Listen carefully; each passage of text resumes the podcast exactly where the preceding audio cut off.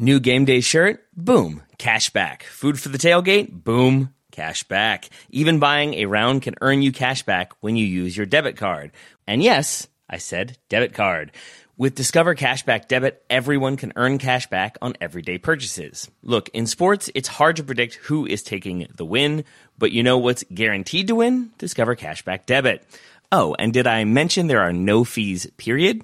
I'm telling you, this one, it's a real game changer. Check out transaction eligibility and terms at discover.com slash cashback debit. Discover Bank, member FDIC.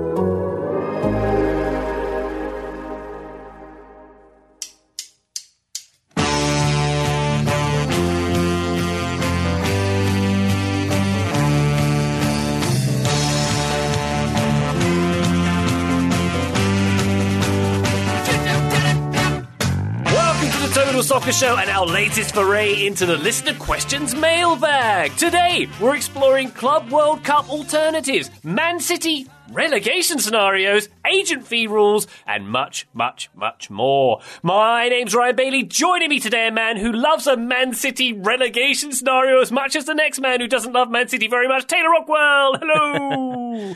It was a fun thing to contemplate until I realized that they're still going to be quite good. Uh, that, that's my spoiler alert for that for that question. But yes, I enjoyed that one. I enjoyed the the questioner the most in that question. The questioner the most in that question. Oh, I see what you've done there. We'll Dr. Mantis Toboggan. Yes, sir. Yes, sir, indeed. Uh, fun times ahead. Joining us, Taylor, a man who's demanded changes to the Club World Cup in our latest weekend review a couple days ago. Joe Lowry, the floor is yours in this episode to reinvent it. I look forward to your thoughts and for you to present them to FIFA in a timely manner. Yeah, everyone's going to be disappointed with, with what I have to say on that question. I'm gen- and I'll say this later in more detail and probably with more words. But my general thesis is it's kind of impossible to do it in a way that makes sense and also is fun and normal. So I guess good job to f- soccer for having too many games that you can't play these extra games. Ryan, this is hard. And therein lies the answer to fixing the Club World Cup. It is to scrap it. Uh, joining us, a man who uh, went to something called Bonnyrigg Rose and he ate a pie this week. Graham Ruthven, hello. Hello, Ryan Bailey. Yes, it was Valentine's Day, so I decided to go to Bonnyrigg Rose, see Of what course. I did there, see what I did there. Yep. I had a good time. Pies were good. It wasn't like East Fife and Stirling Albion scored a 98th minute winner. I'm not convinced we're very good at the moment. Bonnyrigg Rose are bottom of the table, and we should definitely not be relying on 90th minute winners to beat them, but nonetheless, I had a good time. Did, did you? Um, it sounds like a team that's named after a sea shanty or something. Uh, where is Bonnyrigg Rose in the world, Graham? Uh, so Bonnyrigg is about 10 miles outside Edinburgh. It's essentially where I live, so I live in Oh, Newton Scotland's first 10 city. Of Yeah, that's the one. That's the one. um, Graham put up a very good video on patreon.com slash total soccer show of his adventures at this game when he should have been doing something more Valentine's Day related or maybe even watching Champions League. Yes, he was indeed watching. What's that? um, Champions League? Never heard it's, of it. it's the thing that's going to get replaced by European Super League in a season or two's time. You'll uh, Or we'll- Joe's we'll Club catch World you up Cup. on that. Indeed. Right. If we, Yeah. Ryan, if we found out at the end of the season that Graham had just been consistently making up new Scottish clubs and just waiting to see if we ever called him on it, and we never did, would you be surprised? Because this is, I think, the second time now that we've had Graham say a, a team or a city where we were sort of Yeah. confused as to their existence. I don't think Scotland actually plays soccer at all. He's Kaiser associating us on a big level here. That's my suggestion. But we'll uh, we'll get to that denouement at some point, I imagine, Taylor. Uh, uh, Graham, my favourite part of the video that you put up was uh, swearing not so much under your breath at the penalty miss. Very enjoyable. Um, yeah, so I did not realise that was in the video until I had posted it and watched it back and then went, ah, it's one in the morning, I'm not going to go back and change that. So, yeah, it's the Patreon. Anything goes. Anything goes in the Patreon. Patreon After Dark. Join in uh, with Graham's uh, trip to Scotland, uh, well, trip around Scotland, trip in the middle of Scotland. I don't know what I'm saying. Go look at our Patreon. It's a lot of fun. Uh, and a lot of fun to be had with these listener questions today. Thank you to everyone who has submitted. TotalSoccerShow.com slash questions if you would like to do the same thing as Dr. Mantis Toboggan. Dr. Mantis Toboggan, who asks if Man City were deducted every point they've gotten this season and had to start today with zero points, could they stay up?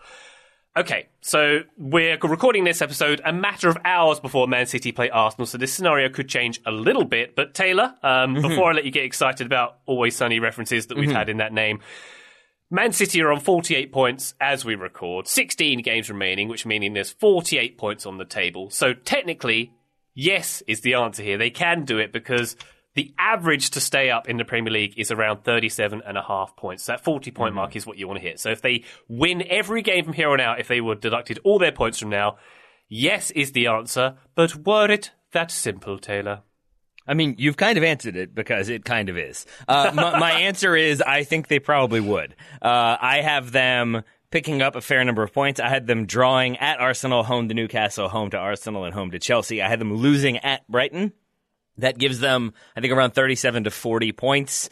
That puts them comfortably ahead of Southampton and Bournemouth. And then it's up to uh, who can be worse from Everton, Leeds, and West Ham. Feels like it really is an open race there. My money would be on either Leeds or West Ham at this point. Uh, but I think with that in mind, Man City getting around 37 to 40, I think that puts them. It's annoying that you said 37 and a half, and I think my calculation was 37 exactly. So now I don't know what to think, other than that Dr. Mantis Toboggan is the doctor we all need, who knows that if you want this young man to live, you're going to have to give him aspirin, a roll of duct tape, a bag of peanuts, and four beers. Excellent. Uh, Graham, any advance on that? Uh, the reference or the question itself? I don't have anything to add to the reference. That that was that was perfectly done by by Mr. Rockwell. In terms of the question, I tried to apply some uh, mathematical logic to it. So City have 48 points from 22 fixtures so far this season. That gives gives them a points per game average of 2.18. They have 16 fixtures left to play in the Premier League this season. So if they were starting on zero now, and we round it up a little bit, they get 35 points between now and the end of the season. Then if we look at Everton and Bournemouth, they are in 18th and 19th place. Um, and then look at their points per game ratio. If they can continue at their current rate, they'll finish on 31 points, which is a little bit lower than you would expect. You know, they, you mentioned that the average there, Ryan, is what, like 35, 37? And obviously there's the old cliche that 40 points gets you safe. Yeah. In the Premier League, if the if the bottom three continue, or the teams around the bottom continue at their current rate, it'll be less than forty pound points that will will keep you safe. So when I get thirty five points from City's sums, I thought no, they they wouldn't. Uh, sorry, they would stay up because uh, because of the teams at the bottom of the table not being very good this season. That's right. It has been low as 33 that's kept you up in some seasons, as high as 42 as well. Joe, uh, for this question, it seems that City could, they've already lost four games. They could maybe lose three and get away with it here, right? Yeah, I, th- I think they've got honestly plenty of cushion. Not, none of this is going to happen, right? And it's fun to think about this stuff after we talked about on the big thing last week about City being relegated, and that's always a fun thought experiment to think, okay, what if this team was sort of given some sort of handicap? How much better than the worst teams in their le- in the league could there actually be?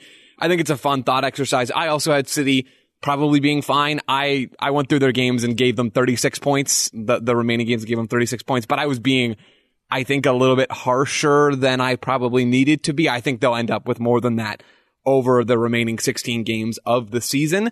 In the last seven years, 36 points has been enough to get you at least to 17th in the Premier League table. So it's been enough to get you out. So I know, you know, that, that 40 point mark that you mentioned there, Graham, has been something that's frequently, uh, espoused in this, in this context. But really, I think we're maybe seeing teams get better at the top of the Premier League and take consistently more points off of the teams at the bottom. I don't know exactly what the reasoning for that is, why it's been under 40 for so many years now, why the total may be even lower this year. But that is my working theory that maybe the best of the best are just better than the best of the best used to be, which makes it harder to be a team at the bottom. Is there any chance that Man City actually gets points deducted this season? Or do we think, Taylor, that it's going to happen for next season as a, as a start on negative numbers kind of thing? The only way I could see it happening is if that was part of the sort of like for lack of a better way of putting it, slap on the wrist punishment of if they agreed to look, we're not going to win the title, uh, but a 16 point deduction would take us out of the Champions League places, so we are getting a 15 point deduction. Like I, that's the only way I could see it happening is if they were uh, accepting it, settle it uh, as if it was part of a settlement for this season. Short of that, I think they're going to fight uh, as much as they possibly can. We talked about them having a banner for their lawyer. Uh, it does feel like this is going to be a prolonged thing where Man City will try to just kind of wear the Premier League down and I think come away as clean as they can. So I don't think we're going to see a deduction this season short of it being part of a settlement that everyone sort of is okay with. It, it already feels like City are wearing down the Premier League because I'm sure I saw it reported earlier this week that the Premier League has had to clarify or relodge some of their charges because there were errors uh, pointed out to them by Manchester City's lawyers, which already feels like that the case is potentially coming crumbling down around the, the, the Premier League. I can see Yeah. Manchester City marching in there with their hundreds of lawyers, uh, like the scene in The Matrix where Agent Smith just kind of multiplies into about 20. That's going to be Manchester City's legal team as they take down the Premier League in this regard. Yeah, I made fleet this- of fire trucks. Yes, exactly. I made this comparison previously. I will say it again. If you haven't seen The People versus O.J. Simpson, it is an excellent miniseries. But in there, they lay out as part of the defense that they are going to contest everything, and that is exactly what it feels like you're talking about, Graham. I think for O.J. it was contesting the number of hairs pulled for DNA analysis. Why do you need so many? That seems abusive. That seems uh, like like uh, like like like unhuman. And I feel like that's what Man City are going to do. Like typos. You have typos in this legal briefing. That can't be allowed to to exist. It just feels like they're going to battle every single step of the way to make this a nightmare for the Premier League, and also to make it cost prohibitive. That eventually, if you keep having to refile and rewrite and redraft, th- those legal fees are going to go up. And there comes a point when I think Man City can afford that. Maybe the Premier League can, but won't want to. Is that the series that David Schwimmer plays Robert Kardashian? Yes, Am it I thinking is. of the right one? Yes, Ah, you are. Great casting. I wonder who he's going to play in the docu series of this Man City versus Premier League. Ferran Soriano. He's going to be Ferran Soriano. Whoever's Mopey, I guess. I do like David Schwimmer though. Let's get him in there. I could Gooding um, Jr. too. Let's have him in there. Why not? He could shave the head and go method and go pep. What do you think? Ooh. I'd like to see that. Pep Guardiola. wow. we were on a break from doing correct financial things. anyway, um, Very good, very good. Thank you very much. This is the club Man City, after all, who did say they would spend rather spend fifty million pounds uh, tying up UEFA for the next ten years than actually pay a fine to them. So I think we're going to uh, understand their mentality in this But man, issue. Erling Haaland in the championship. That would be a sight to behold. Pep Guardiola managing in the championship. Man Over- City away to Barnsley. Let's make it happen. Over under 54 and a half goals for Haaland in the championship. Over. Yeah. Good stuff. Uh, thank you very much, Dr. Mantis Toboggan, for that question. I'm sure you wrote that from inside a sofa or floating in the ocean with a rum ham. We will never know. But thank you very much. Scott Goodhart has been in touch. You talked about the Club World Cup this week and touched on its future plans. How would you fix the competition if you were in charge? By burning it to the ground is the correct answer. But let's go around the horn on this one anyway. Currently, the format with seven teams, the six confederations represented plus a host. Uh, next year, it's going to be hosted in Saudi Arabia because, of course, uh, the expansion plans have been touted multiple times. In 2019, there were plans for it to go to a 32 team structure, a summer tournament. An idea in 2021 was floated for 24 teams and to replace the Confederations Cup as well. Uh, the latest missive from FIFA last December, uh, this most recent December, was that in 2025 it is going to go to 32 teams and a summer tournament. Uh, four places for Asia, four places for CAF, four for CONCACAF. Six for CONMEBOL, one for Oceania, poor Oceania, twelve for UEFA, and the host as well. Graham, fix it now. Oh, I'm not sure I can. I'm actually Googling the Confederations Cup because it's just dawned on me that there wasn't one before the 2022 World Cup, and I'm now wondering whether they've just scrapped it without actually you telling missed anyone. it so much that now you want the Club World Cup to go in its place. That, Yeah. That's what they're doing, Graham. They're starving you so that you want it. Ah, I prefer the Confederations Cup over the Club World Cup. I mean, Ryan, you joked that it should be burnt to the ground, but my first note is get red, burn all evidence. Um, so maybe we're onto something there. Yeah, I'm, I'm, I'm with Joe, and I feel like this might be his, his segment here, so I'll pass the mic quickly, but. I'm honestly not sure you can fix the Club World Cup as long as there's such a wide gulf between the European teams and the rest of the world. So 2012 was the last time a non-European team won the competition, and then before then it was 2006. So it doesn't happen very often at all. And it's and it's not just the gulf between the European teams and, and the rest of the world. It's actually the gulf between the South American, the CONMEBOL teams, and and the non-European teams as well and uh, that golf is just so big. I'm I'm not even sure what the competitive point of having them play each other is. So if we were to have a club World Cup, I would actually go back to the way it used to be with the Intercontinental Cup, where it was just.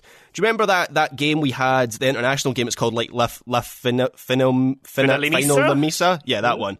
which is the No. uh, Copa America, the Copa America winners against the the uh, the Euros winners, uh, as Italy versus Argentina at Wembley. That used to be a thing in, in club soccer as well. So you would have the winners of the Copa Libertadores playing the Champions League winners, and it was just a one-off game, and that was what the competition competition was up until 2004, and it meant you got a, rel- a relatively competitive match, and then that was it. It was over quickly. Everyone could go home, and if I remember correctly, the man of the match in the old Intercontinental Cup was sponsored by Toyota, and they gave the man of the match a car which they drove out at full time. Nothing says prestige like a Camry, so let's uh, let's bring that back as well to the to the, for the Intercontinental Cup. I like it. I want to do that one. I, I fear, to, uh, Joe, that FIFA might not want to do that one because it's two teams instead of 32. I, I, that is a problem here, isn't it? If you're FIFA, I think that might be a little bit of a limiting factor for them. There, there is no great way to do this if we're leaving other competitions as they are, right? That's where we have to start when we're talking about the Club World Cup and, and trying to have any sort of realistic outlook on what could actually kind of work and maybe be fun. I, I think conceptually having a Club World Cup is fun. I think it's a fun idea and it could be a fun tournament. I have nothing against the concept. The challenge is that if you're going to expand the format, or even as it is now, like if you're going to expand, it's too many games. It's uh, there's already too many soccer games. There's already too much soccer. I feel like I say that all the time. We're, at a certain point, we will be saturated. Right? We're seeing we're going to see more and more players pull a Rafael Varane and retire from the international game or retire from something because they're burnt out because they're playing too much. They're playing too many games. They're playing too many minutes. It's unsustainable. And at a certain point, we're going to get to that stage where it becomes blindingly obvious that that's true. For us, I don't expect that FIFA will ever care about that. And if I were in their position trying to make as much money as possible, that is not your chief concern in a lot of different ways. So that's the problem with, with expanding it. The problem with keeping it as it is now is, is that stat that we talked about on, on Monday. It's that every single time the European team wins. It's, it's a farce of a competition as it stands now. It's, it's fun and there are valuable elements of it. Like I, I do genuinely think that Seattle making it and, and playing in a game was notable and, and was a valuable moment for soccer's development in the U.S. and to give them more experience and, and having that pathway is good. But I mean, it, it just felt cheap a little bit and it felt short and it felt a bit silly. I, I cannot think of a way to make this tournament better with everything else being how it is now. If, if, if you are able to suspend reality, there are fun ways to do this. Like expand Yeah. it a ton, do a, a do a March Madness style tournament so that the variance is as high as possible, and maybe you have a chance of knocking off a couple European teams and, and making a run if you're a team from South America or North America or Asia, Africa, wherever. That could be fun. Maybe you just expand the, I mean, expand it out massively and you hold it anywhere outside of Europe, maybe somewhere in, in our sort of chunk of the world in North America or Central or South America so that the European teams have to travel. But like, I mean, at the end of the day, for the foreseeable future, the European teams are going to have the most money. They're going to be the best. And 99 times out of 100, they're going to win stuff like this. Taylor, your thoughts on this one? I've got a solution. Oh, It's chaos, and I'm excited about it. So I think a, a couple things. I'm. One of the one of the problems with the Club World Cup, as Graham talked about when we were discussing it on the weekend review, is that it- it's it's it's gets lost in the shuffle. It's hard to find. It's hard to watch. You might not even be able to watch it because some of the games might not be on television. And for it to be called the Club World Cup and have very limited viewing, I don't know if that quite has the same sort of connection there. I don't know if you can call it a World Cup and then be like, oh, but we don't know what channel it's on or when it's being broadcast, and we know one of the teams that's going to win it every single time. So I think right there, that's a problem. I think the idea of having it in the summer is real, real dumb. Uh, it, like, it, how are you going to have an expanded World Cup in the year of a World Cup? Like, so you're gonna have the Club World Cup, and then a month later the World Cup will start. What happens when people get injured? How much does that distract from one competition or the other? I think it's very foolish to put it in the summer. So, uh, to Joe's point, we got to break some rules here. We're gonna change some things. FIFA is going to implement a mandatory three and a half week break or so at the beginning of December. Every league has to take that break. We'll get you back in time for Boxing Day, so uh, the Premier League I was doesn't about to lose say. its mind. I was about to say. I was. I was close to being out Take there, out Taylor. Boxing Day away. See, I, I know, I know how this works, but we're going to do a winter break. And these will be the only games that are happening. This will be the only tournament. So then if you want to watch football, you have to watch the Club World Cup expanded to 16 clubs. We will still have every uh, confederation winner will be there. So that's six spots automatically. That leaves 10 spots. Here's where the chaos comes in.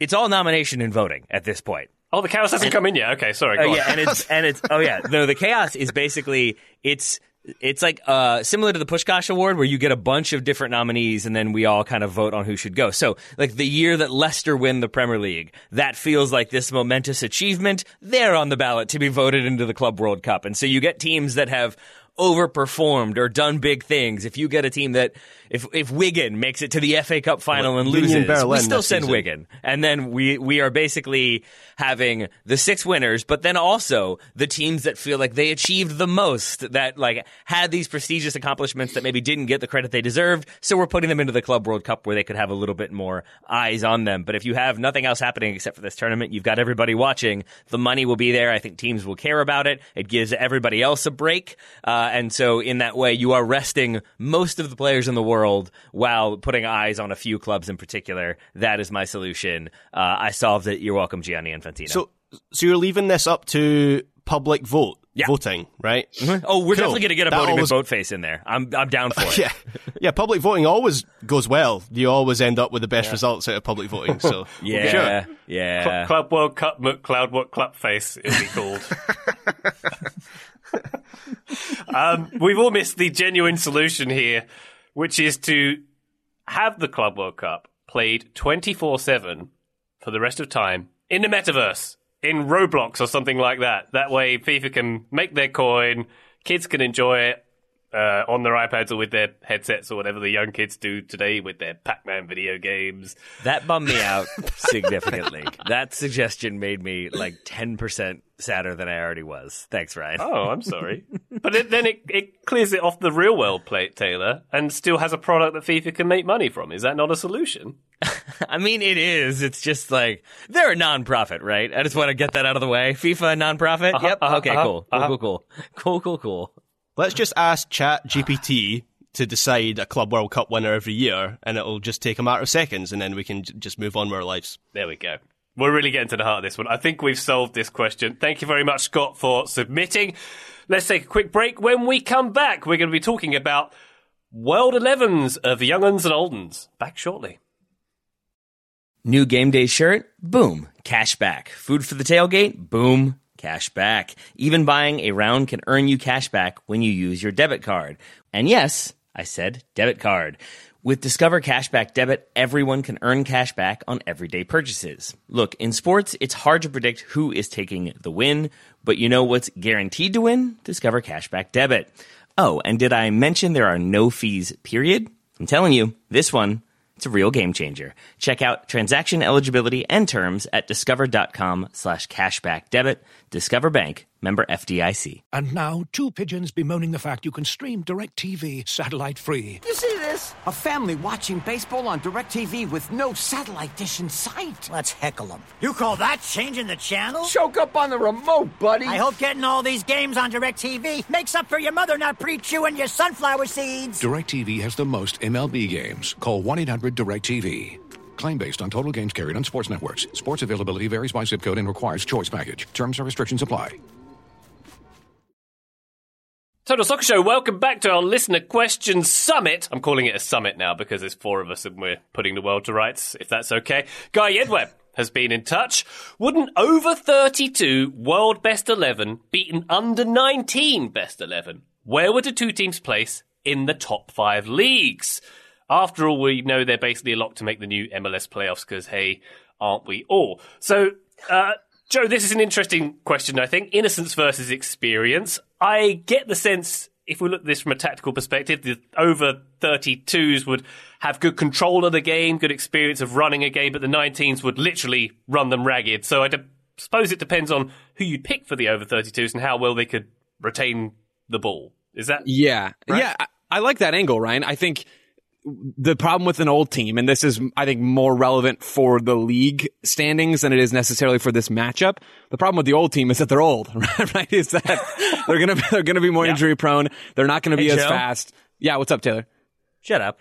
Yeah. All right. Fair enough. um, so I, I think the over 32s in this matchup are going to absolutely entirely dominate the U19s. Like it, it will be not close at all. I mean, in, in soccer, we're, I mean, we're talking about 3 0.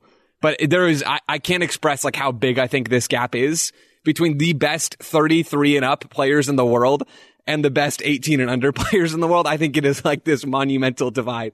We're talking about Messi, Lewandowski, Luka Modric, Toni Kroos, uh, Busquets, Jordi Alba. I didn't go through the full list, but I mean, you can build an insanely good team. All right, Graham's got the team. So I, I think the over 32s would would clap the under 19s. There is under 19 talent out there. Uh, Moukoko's a, a really good striker for for Dortmund. We saw a 16 year old play for PSG in the Champions League yesterday, which I'm sure we'll talk more about their game against Bayern Munich on tomorrow's show. But I, I think this would be a full on thwacking from the 32s. Okay, I, I'm inclined to agree, Joe. Graham, where do you sit on this one?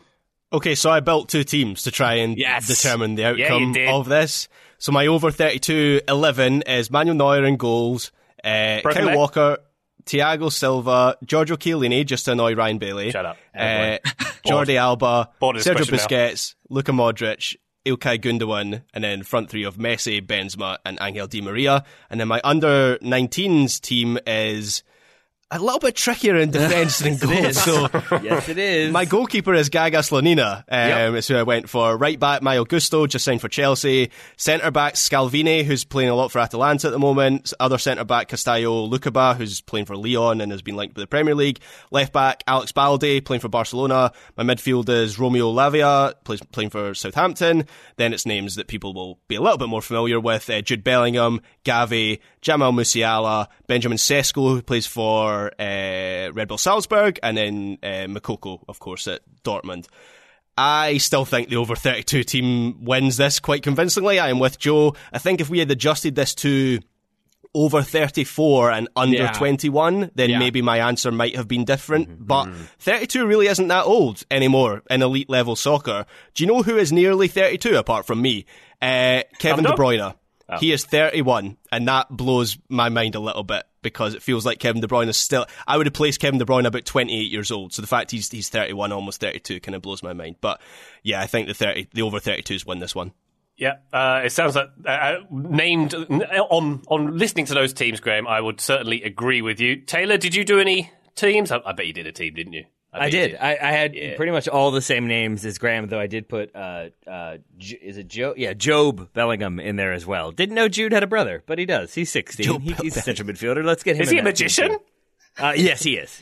That's part of why he's so good. Um, but but yes, I agree overall. I think the over 32s would win. I don't think that's just my over 32 bias. I think it's the case for me that at amateur level, at least, I would always rather play a team, especially in indoor. I would rather play a team of like fit and fast teenagers than a group of slightly overweight 30 year olds, especially if those 30 year olds have played together for like five or six years, because they are going to retain the ball, Ryan, to your point. They have better match intelligence. intelligence. They know how to slow it down. They know how to bunker really well always for some reason, those teams know how to just sit and frustrate, and I do feel like match intelligence would be a big part of it. Guile and trickery would be a big part of it. Knowing how to kind of use the hot-headedness of the of the U19 team against them, I, I think there's a lot of of reason why not just the physicality, but I think the match intelligence uh, and experience would come to play. So yeah, I, I think it's it's over 32s winning, and I think over 32s would probably be. I disagree with Joe a little bit. I think they'd be near the top of most leagues. I don't know if they're in the Champions League, but I think they're going to be up there, especially if we have limitless 32 year olds. So if you do have one of them get injured or 33 year olds,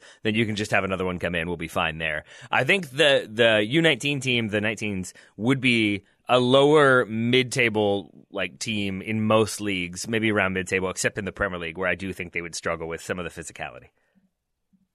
Okay. And I think maybe Taylor there'd also be some leadership issues on the under 19s as well, wouldn't there? Because let's let's be honest, people who are teenagers are dumber than people who are in their Jude 30s. Bellingham, man. Jude Yeah. Bellingham is is a, a, a leader beyond his years. Okay. I think he's the leader of that team, to be honest. Fair enough. And maybe there's too many leaders in the over 32s, so maybe that um, counterbalances it. That Um, is, oh man, that's a Graham. So in your in your team, the eleven you created, who is the captain? Who is the the leader? Job. Oh, undoubtedly Jude Bellingham. I've, I've kind of lost where my team. Yeah, uh, No, in the I thir- lost in the team older a team, moment the veteran team, who would it be? Oh, the the veteran team. Um, uh, Tough one. Thiago um, Silva. yeah, Silva or Manuel Neuer when he's not skiing. Uh, yeah, and if it can't be Neuer, it's Keylor Navas. By the way, Ryan, to answer your question about what happens when uh, Neuer gets injured, it's Keylor Navas steps in. Thank you very much.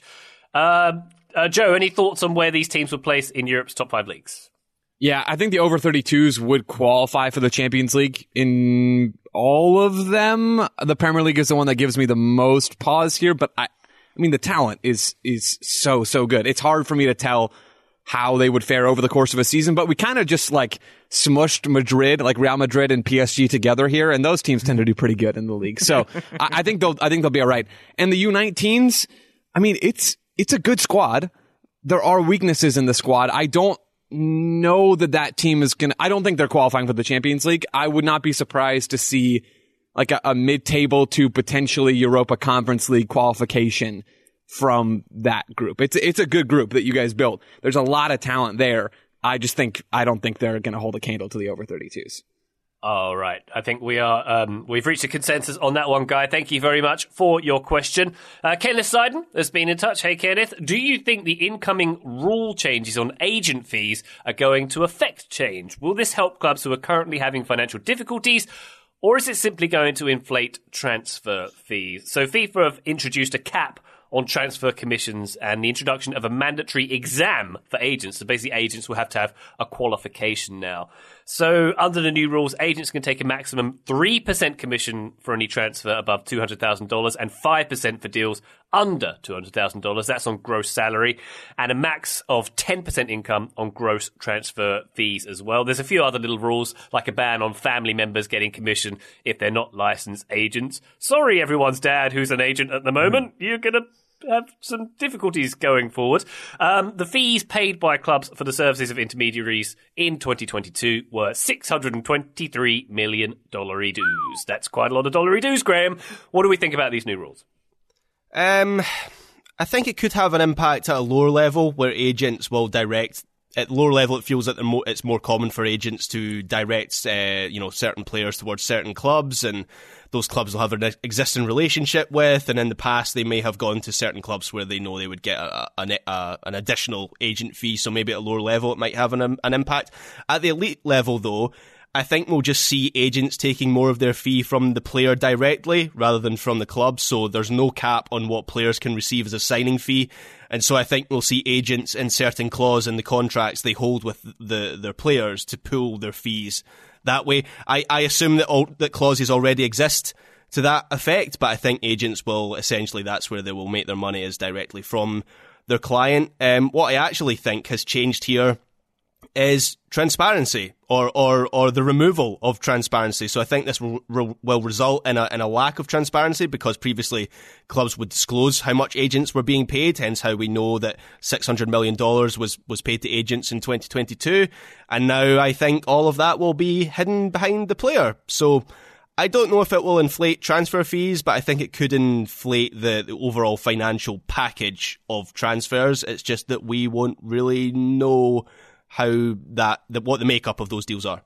I do think part of it is that now agents are required to make all transactions public. That's part of the, the new rules that I read, which will allow us to see what they're paid for deals. Uh, payments to agents will be issued by the FIFA clearinghouse. So there's sort of theoretically an independent panel that will be responsible for accounting for all of these fees and sort of making sure that everything is above board. And I think that also relates to the, the new mandatory licensing system uh, you can't have oh you can't like represent multiple interests at once in these negotiations. So I think there are attempts to limit and attempts to sort of make things more transparent. But I share Graham's concern that I think oftentimes when you try to make things more clear by more clearly spelling them out, you just open up new avenues to new loopholes. Yeah. And I think agents will get very good at finding new loopholes and new ways to get around these things. I also think there's a chance that what this means is that we might just see players more frequently pushing for new deals because agents will get caps or will get commissions on those new deals, on those mm. new contracts. And so I could see a scenario in which an agent says, you know, hey, you played in 85% of games this season and you were only expected to play in half of half the games and you scored like the most goals you've ever scored, you should be getting a new deal. You've only got 4 years left, but the wages don't reflect your current value and I can see a lot more sort of uh, like initiation or instigation of new contract demands and that sort of thing to either force new transfers where you can then get more money or to get more commission off of those contracts. I can just see lots of new waves. I think agents are always going to find ways to make money. Uh, they contested this heavily. Mino Raiola, the late Mino Raiola, was a was a very outspoken critic of any sort of attempt to regulate and uh, and create more Funny that. sort of limitations. Yeah, I mean the man who made thirty million or whatever it was off of Paul Pogba, shocker that he wanted uh, to remove any sort of limitation. Uh, so I think it will check things as we understand them, but I think it will also create new uh, avenues for income for agents. On, on that note, Taylor, do you think that's a very interesting train of thought there? Do you think it will make contracts shorter? Do we think we'll see one and two year contracts because of agents wanting to re up more often? Possible, yeah. I, I think that would be a, a way to do it, especially if you've got a young talent who you want to be able to sort of uh, engineer a, a new deal or engineer a move that can much more readily happen when they're about to be a free agent. Uh, and even just those shorter deals, if it's a three year deal after that first season, I, I don't think any clubs love having only 12 months remaining on a contract. So if you do a three year deal after one season, if you have a breakout season, you've got two years left that's where there's all the leverage for the agent to push for give us a new deal or 12 months from now you're not getting any money for this player you're getting very little money for this player and 18 months from now they can sign a deal and move elsewhere so or agree to a pre-contract that is so i think yeah we'll probably get some shorter shorter term deals uh, that benefit the player theoretically but the agent for sure Sorry, Chelsea. Well, I'm I'm, tr- I'm trying to do the math on this. Is it i- is that actually is that true? Right? Is that going to really pay off for the agent? So the number is what three percent, right? Maximum three percent commission for any transfer above two hundred thousand dollars, and five percent for deals under two hundred thousand dollars. So if you figure the the transfer fee, most of these big money moves are, are going to be a lot more than two hundred k. You know, would it not still be more financially valuable for agents to snag three percent of a $30 million transfer rather than like 10%, which I think is sort of the standard agent number for salary, right? Salary cuts than 10% of salary. I, I, just am trying to figure out, you know, if, if you're doing a one or two year contract, theoretically the transfer values are going to go down, right? The transfer fees are going to go down because the, the club is closer and closer to losing that player for free. So they're not really incentivized to just sell them. They might as well keep that, that player for longer and just run out the deal and let them move on a free and get as much value out of the current contract as they can. I'm not, I guess I'd have to do the math. I can't do it on the fly. I'm not smart enough for that, but I, I'm not so convinced that we'll see players give up that contract length and agents really want them to at the expense of just wanting to re-up for more salary. So I don't know. I got basically my my answer to this question, Kenneth. It's a really good question. Is I'm not sure it's going to have that much of an impact. I think the big clubs are still going to sign the big players. They're still going to spend money. I totally agree with you, Graham. They're going to find creative ways to make that happen. Taylor, you were talking about stuff along those lines as well. I, I'm not sure this is really going to accomplish the transparent goal that I think it sets out to accomplish. I think we're going to get a lot of creative new mechanisms that clubs are using to make sure that they can get these deals done. That could look like shorter contracts. Again, I, I haven't done the math here, but I'm I'm guessing it's just going to look like the money sort of being funneled other places, either through salaries or through transfer fees or through you know any any other things you can think of. If, if we were to get our hands on the top players' books, I think we'll see in years of transfers agents being paid a lot more in those years by by those players, and then if someone was to drill down on why in that year they've received a lot more, players would be like, I don't know, it's just a really good friend to me that year. You know, they'll just, they'll explain it away some way, and, and that's what I mean by a lack of transparency. Like, yeah. Previously, it was all in the books in the front of house, and now it's going to be behind the player, and we'll never know. maybe maybe I'm cynical. Uh, I- I am, but like I, I think there's there's so many instances. Like the one I always go back to is Mario Balotelli calling Mino Raiola when his house was on fire to be like, "What do I do?" Like, "Call the fire department." like I do think, and that's an extreme example, but I think.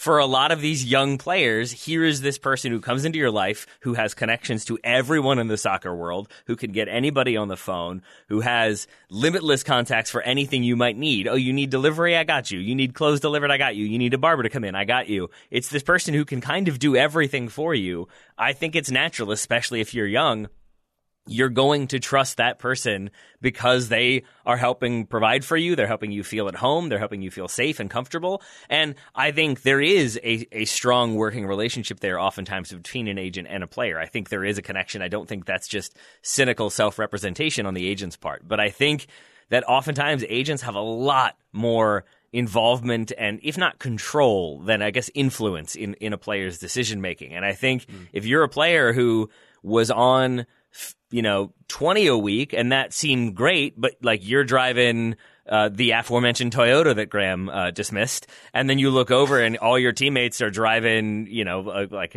uh, luxury vehicles or whatever it may be, and then your agent comes along and says like, yeah, you know, well, you're only on this deal, and yeah, we just signed it last year, but if you want to get that, like, let's try to make it happen. I can see ways in which youngsters are going to say like, yeah, get me the best deal you can, and and in that way, I do think agents exert a ton of influence in those sort of decisions.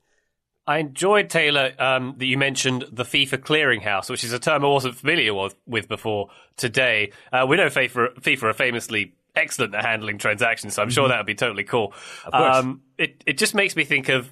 It sounds very Victorian. The the FIFA clearinghouse. I'm, I'm picturing little Victorian kids with soot on their faces saying, uh, "More, please. We want yeah. more for this oh, transaction." No, that- yeah, that that's they have that in the garden at, at the FIFA HQ, just so ah. you can see, you know, just a reminder of how far FIFA has come. Uh, meanwhile, I'm sure they have plans to like colonize the moon and build stadiums up there. Uh, again, a lovely nonprofit organization, mm. Uh, do, doing great work, doing great work for the world community. I, I guess we now know what they're doing with Gianni Infantino's house in Doha. It's now the FIFA clearinghouse. Of course, of course, tax free Wonderful yeah. clearinghouse. I, love, I love, that a- agents are the ones who are corrupting the game and taking all the money, not not the president of FIFA yeah. getting a house in the country that's hosting the World Cup. Exactly. Nothing suspicious about that at all. FIFA's here to clear things up. Everybody, relax. Good stuff. Yeah, big uh, sigh. Thank you, Kenneth, for that question. Let's take a quick break. When we come back, a couple more listener questions. Back shortly. Today's episode of the Total Soccer Show is brought to you by Indochino. MLS is back, which means MLS fits are back. We got to see FC Dallas's cowboy hat move from player to player, and Mendy rocked that thing after their win recently over the San Jose Earthquakes. We're getting to see pregame fits. Another FC Dallas player, and Nkosi Tafari never disappoints. Wil Trapp over in Minnesota has surprisingly good pregame fits for the Loons. Athletes love to have the right fit, and so do we. We love wearing our sports gear, but you can't wear a jersey all the time. Indochino makes fully customized suits that don't require a trip to the tailor to get that perfect fit. Indochino has high quality suits that are designed to fit you. They are made to your exact measurements and customizations, endless customization options at that. This is custom clothing, folks, at a surprisingly affordable price. We're talking quality wools, linen, and cotton in different colors and patterns. Indochino.com is your one stop shop for all of this stuff. The ordering process is easy. The site is super simple, clean, and easy to use to find suits, shirts, pants, blazers, outerwear, all of that good stuff over at Indochino.com. If you want to level up your game with Indochino, go to Indochino.com and use code ATHLETIC to get 10% off any purchase of $399 or more. That's 10% off at I-N-D-O-C-H-I-N-O dot com with code athletic. That's I-N-D-O-C-H-I-N-O dot com with code athletic. As you've probably heard by now, we've teamed up with BetMGM this season. We'll be using BetMGM lines to make all of our picks, and we'll have special offers for our listeners each week. If you haven't signed up for BetMGM yet, use bonus code The Athletic, and you'll get a one-year subscription to The Athletic, plus up to a fifteen hundred dollar first bet offer on your first wager with BetMGM. Here's how it works. Download the BetMGM app and sign up using bonus code The Athletic. Make your first deposit of at least $10. Place your first bet on any game and claim your voucher for a one-year subscription to The Athletic. See BetMGM.com for terms. U.S. promotional offers not available in D.C., Mississippi, New York, Nevada, Ontario, or Puerto Rico. Gambling problem? Call 1-800-GAMBLER. Available in the U.S. Call 877-8-HOPE-NY or text HOPE-NY 467-369 in New York. Call 1-800-NEXT-STEP in Arizona. 1-800-327-5050 in Massachusetts. 1-800-BETS-OFF in Iowa. 1-800-270-7117 for confidential help in Michigan. 1-800-981-0023 in Puerto Rico. First bet offer for new customers only in partnership with Kansas Crossing Casino and Hotel. Don't forget, if you haven't signed up for BetMGM yet, use bonus code The Athletic, and you'll get a one-year subscription to The Athletic, plus up to a fifteen hundred dollar first bet offer on your first wager. Total Soccer Show, welcome back, everybody. Zach Lippert has been in touch and says, What is the Court of Arbitration for Sport? How did it start? Is it an actual court, or do all sports teams just agree to abide by their rulings in order to avoid complete and utter anarchy? Um, Taylor, you are married to a member of the legal profession. Arbitration is quite a common thing in uh, legal um, uh, disputes.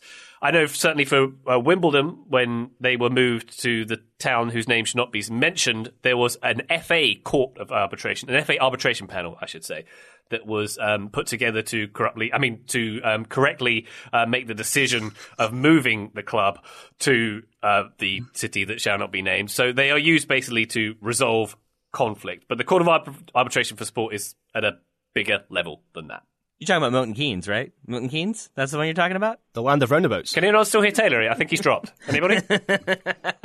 yes, uh, the Court of Arbitration for Sport, international agency founded in 1984 to settle disputes relating to sport via arbitration. What is arbitration? I googled. Uh, it's basically mediation, uh, which is what I thought it was. But instead of where in mediation the two parties sort of control the events, they control a, a, lot more of the outcome and who's involved. And I don't believe it is necessarily legally binding. With arbitration, you have an independent arbiter who's also a judge. They can issue rulings, make decisions. They're in charge of the overall process and what they say goes. Uh, I believe you can appeal the decisions in the Court of Arbitration uh, for Sport like one level higher to a Swiss court, but that has only happened successfully once, I believe, and that related a lot to basically a player being financially punished while the club was saying we're trying to like collect fees that were due. They were putting limitations on the player such that they were never going to be able to pay it back. They were never going to be able to play again. So you get very extreme uh, cases that can be appealed, but for the most part, this is a way that uh, different sides can come together, avoid court, avoid avoid all of the kind of public back and forth that will happen if you go to court because arbitration can be conducted behind closed doors. Whereas, say, the Sheffield United West Ham incident from many years ago involving Car- Car- Carlos Tevez and Javier Mascherano, that goes into court, that spills out, that gets really ugly, it's very prolonged. This sort of allows you to, to get things done quickly. And part of that is that you have, I think, with the Court of Arbitration for Sport, uh, three people on the panel. Each side gets to pick one person involved. So it is independent, but there is still sort of representation for, for the two sides uh, when it comes to the decisions. So theoretically, it makes everybody happy and is a fair way to go about solving problems. Yeah. Theoretically. And and Graham, it just seems to be a way, in many instances, for clubs or bodies to have their bans or their their uh, fines lowered. Uh, Michel Platini was banned by f- from soccer activity for six years. CAS lowered it to four years. Man City went through CAS, the Court of Arbitration for Sport, uh, during their la- when they were banned from the Champions League as well. And you know, uh, CAS CAS are like the um, the parent who comes in, steps in to offer some compromise in the conflict. Yeah, I- actually think the punishments that are handed out kind of account for that as well. So a lot of a lot of times the punishment handed out by a league, whether it's a points deduction like uh, the the one that Serie A has recently handed to Juventus, what is it, a 16 point deduction that they've had this season? Juventus, I think, are expected to take that to CAS or or maybe have even opened their case with with CAS already. And so I have to believe that because 16 points does seem quite severe, particularly when you compare it to, you know, Calciopoli and some of the punishments that are handed out there. It feels to me like a lot of these leagues and bodies take that into, it's part of the equation that they're going to go to CAS, they're going to lower it. And so somewhere in, in the middle is where you end up. Yeah. So uh, my research, I found very much the same uh, stuff as Taylor. As far as I'm aware, CAS isn't a, a course, a court in, in like the truest sense, although it can then go to the Swiss Supreme Court.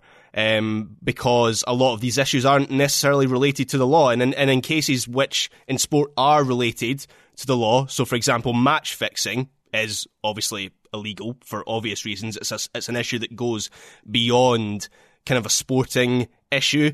In, in Italy with Calciopoli, there was a, a sporting investigation involving the Italian FA and Serie A, but there was also a criminal investigation. I, I believe people went to prison for, for, for that, and that wasn't related to CAS or anything like that. I think the Bosman ruling as well was um, European Court of Justice, so that was you know related to workers' rights, and it was more than a sporting issue. So there are different routes for for for teams and clubs and organisations to go down, but CAS tends to be when it's something sporting that doesn't really have any context in the in the wider world, I guess. Very nice. Um, the, yeah, the headquarters in Lausanne, Switzerland, Joe. I don't know if you've seen the building. It looks very glamorous, like a like a French um, king in the 1700s would live there. very nice indeed. But I can't imagine a more rock and roll organisation to be involved in than than CAS, right, Joe? Sounds sounds very sexy. Yeah, I think we know what Ryan's next calling is. Uh, it does. The house does look cool. There's, according to Wikipedia, Oh, at it least, there's a nice little pond in the front. So I don't know. uh, Maybe there's something to be said for that. Some statues around it as well. Like so Swiss Bridgerton. Yeah, There you go. yeah, yeah, kinda. The only the only other bit of info I have here that I don't think we've gotten to is the origin of CAS. Maybe that was hit on I- and I missed it. Doesn't seem like it was because nobody said anything. So uh, it was it was founded in, in 1984, basically as it, it had incredibly close ties to the International Olympic Committee. So it was created to deal with disputes arising during the Olympics, which makes sense because there's a bunch of international folks coming together and that's international and sports combined. So there's, there's a lot of logic there. And then apparently there was a case about a decade after that that uh, was somehow tied to the Olympics as well, that then was appealed to Taylor, that court you mentioned. I think it's the federal Supreme Court in Switzerland.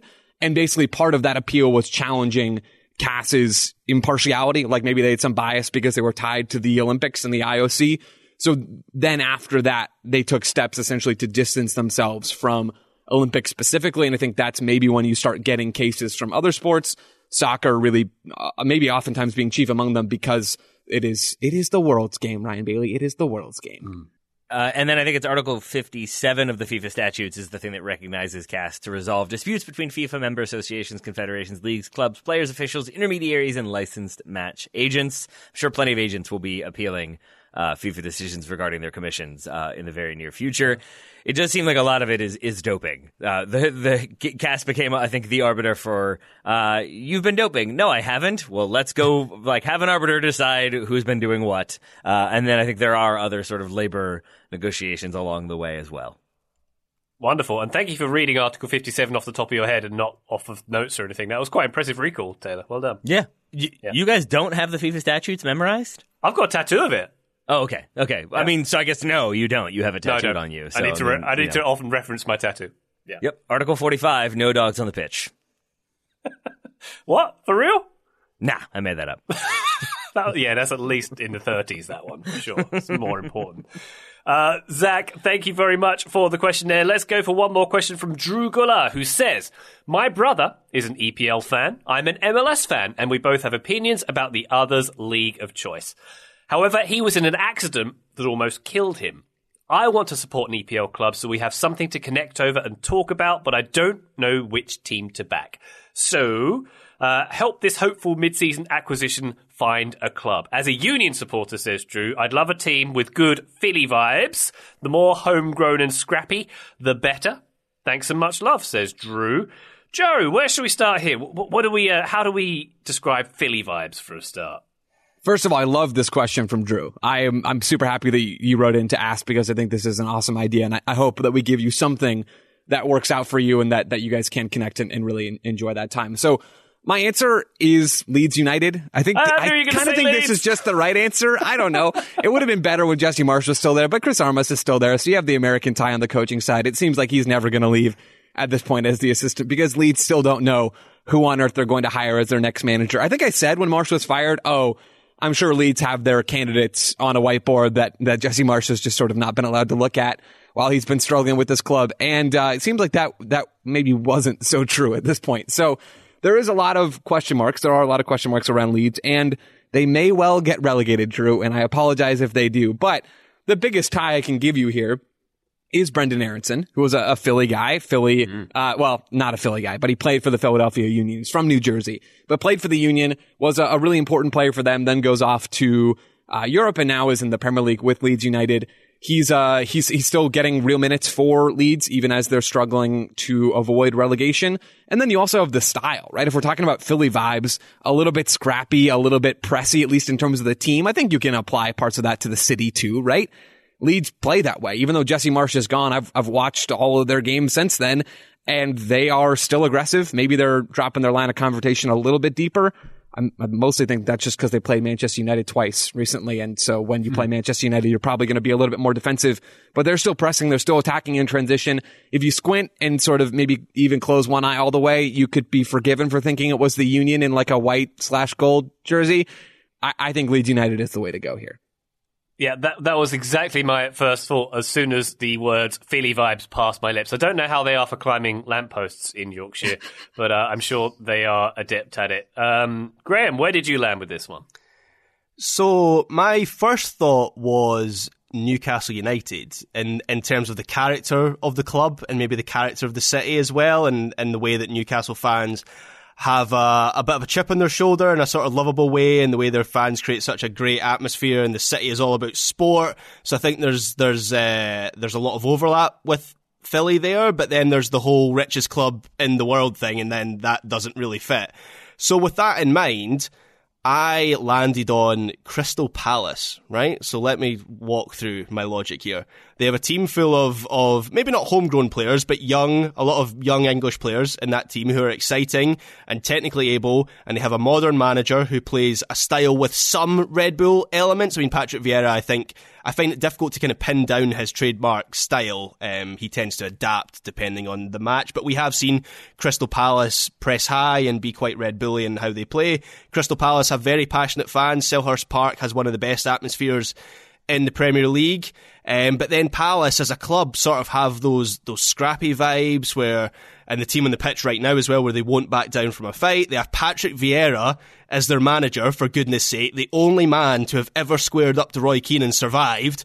And finally, can someone tell me what Crystal Palace's nickname is as a club? Eagles. Indeed, Philly Oh, vibes good. right there for you. That's good. L E S. I like that. That's very good, Graham. And also, they're basically FC Richmond, so there's another tie to uh, to TV, I guess. Indeed, yeah.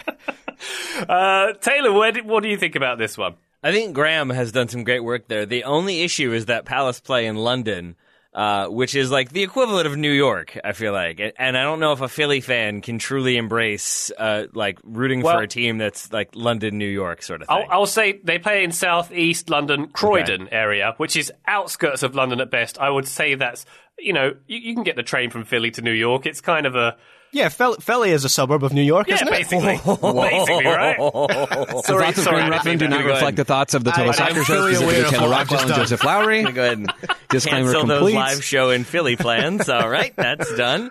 I just meant Um, it could it could be viewed as a satellite outside of London, arguably, is what I was getting at, Taylor. Gotcha, gotcha. Uh, no, you weren't the offensive one there. Graham was the offensive one. Uh, the only other one I had was like, if you really want to get in on the relative ground floor, I'm going Burnley. I top of the championship, eight points ahead uh, with one more game play than Sheffield, but I think there's an 18 point gap uh, after that. So they're definitely coming back to the Premier League. You got Vincent Kompany as manager, most goals scored, second fewest allowed. Uh, they're going up, but they're they're not going to be the most glamorous team. No one's really going to believe in them. Uh, you can have a few drinks and go watch them play, and then you can feel right at home. So uh, I would say Burnley, but I think Palace is a great shout, uh, Graham. That's probably the, the smartest, safest bet. Vincent Kompany, 300% could have been a fullback for the Philadelphia Eagles for like the last decade. So there's another potential Philly tie that didn't really exist and is not a Philly tie, but I think should be. Yeah. Would he be good at holding? Too soon? No, too soon. Sorry. Um, let's the uh, the correct. That was so, that was so, that was so awful. Like, like it took me a minute to get it, Ryan. You were so proud of yourself that you made a Super Bowl reference, but it was so like, it, it was so, I can't really articulate why that, that was so awful to me, but I, I did It's a kind of bit like it at the laboured. same time. Yeah, with a bit more time, I could have done better with that. I admit, I admit that. But uh, Drew, I think we're missing the true answer to this. Your brother is an EPL fan. You want to connect with him? Follow the team he follows. We haven't said what it is. Maybe that's the answer, right? I don't know. Maybe maybe he follows Palace. That would be a. Maybe his brother's Rob, Rob, Rob Lowe and just wears a Premier League hat while watching games. This is true. This is true. Oh, maybe he's a general EPL fan, that's very true. All right. Well, I think uh, Palace leads. Um, all, all good suggestions. What was yours, Taylor? Remind me. Uh, I had Leeds as my number one, Burnley as Yeah. my number two, but I'm now going to steal Gramps and say uh, Crystal Palace was mine from the beginning. There we go. Excellent. We have reached consensus once again. Wonderful stuff. Thank you very much, uh, listener, for joining us on this one. We'll be having a bonus listener question in our Patreon. Do join us for that. It's a very good question. Just saying. But for now, Taylor Rockwell, thank you very much, my good man. Thank you, my friend. Graham Ruthven, pleasure as always, sir. Thank you, Ryan Bailey. And Joe Lowry, I'll work on my Super Bowl patter, but thank you very much. yeah, you got it, Ryan. Listener, thank you again for joining us. We'll be back on the feed shortly, but for now, bye!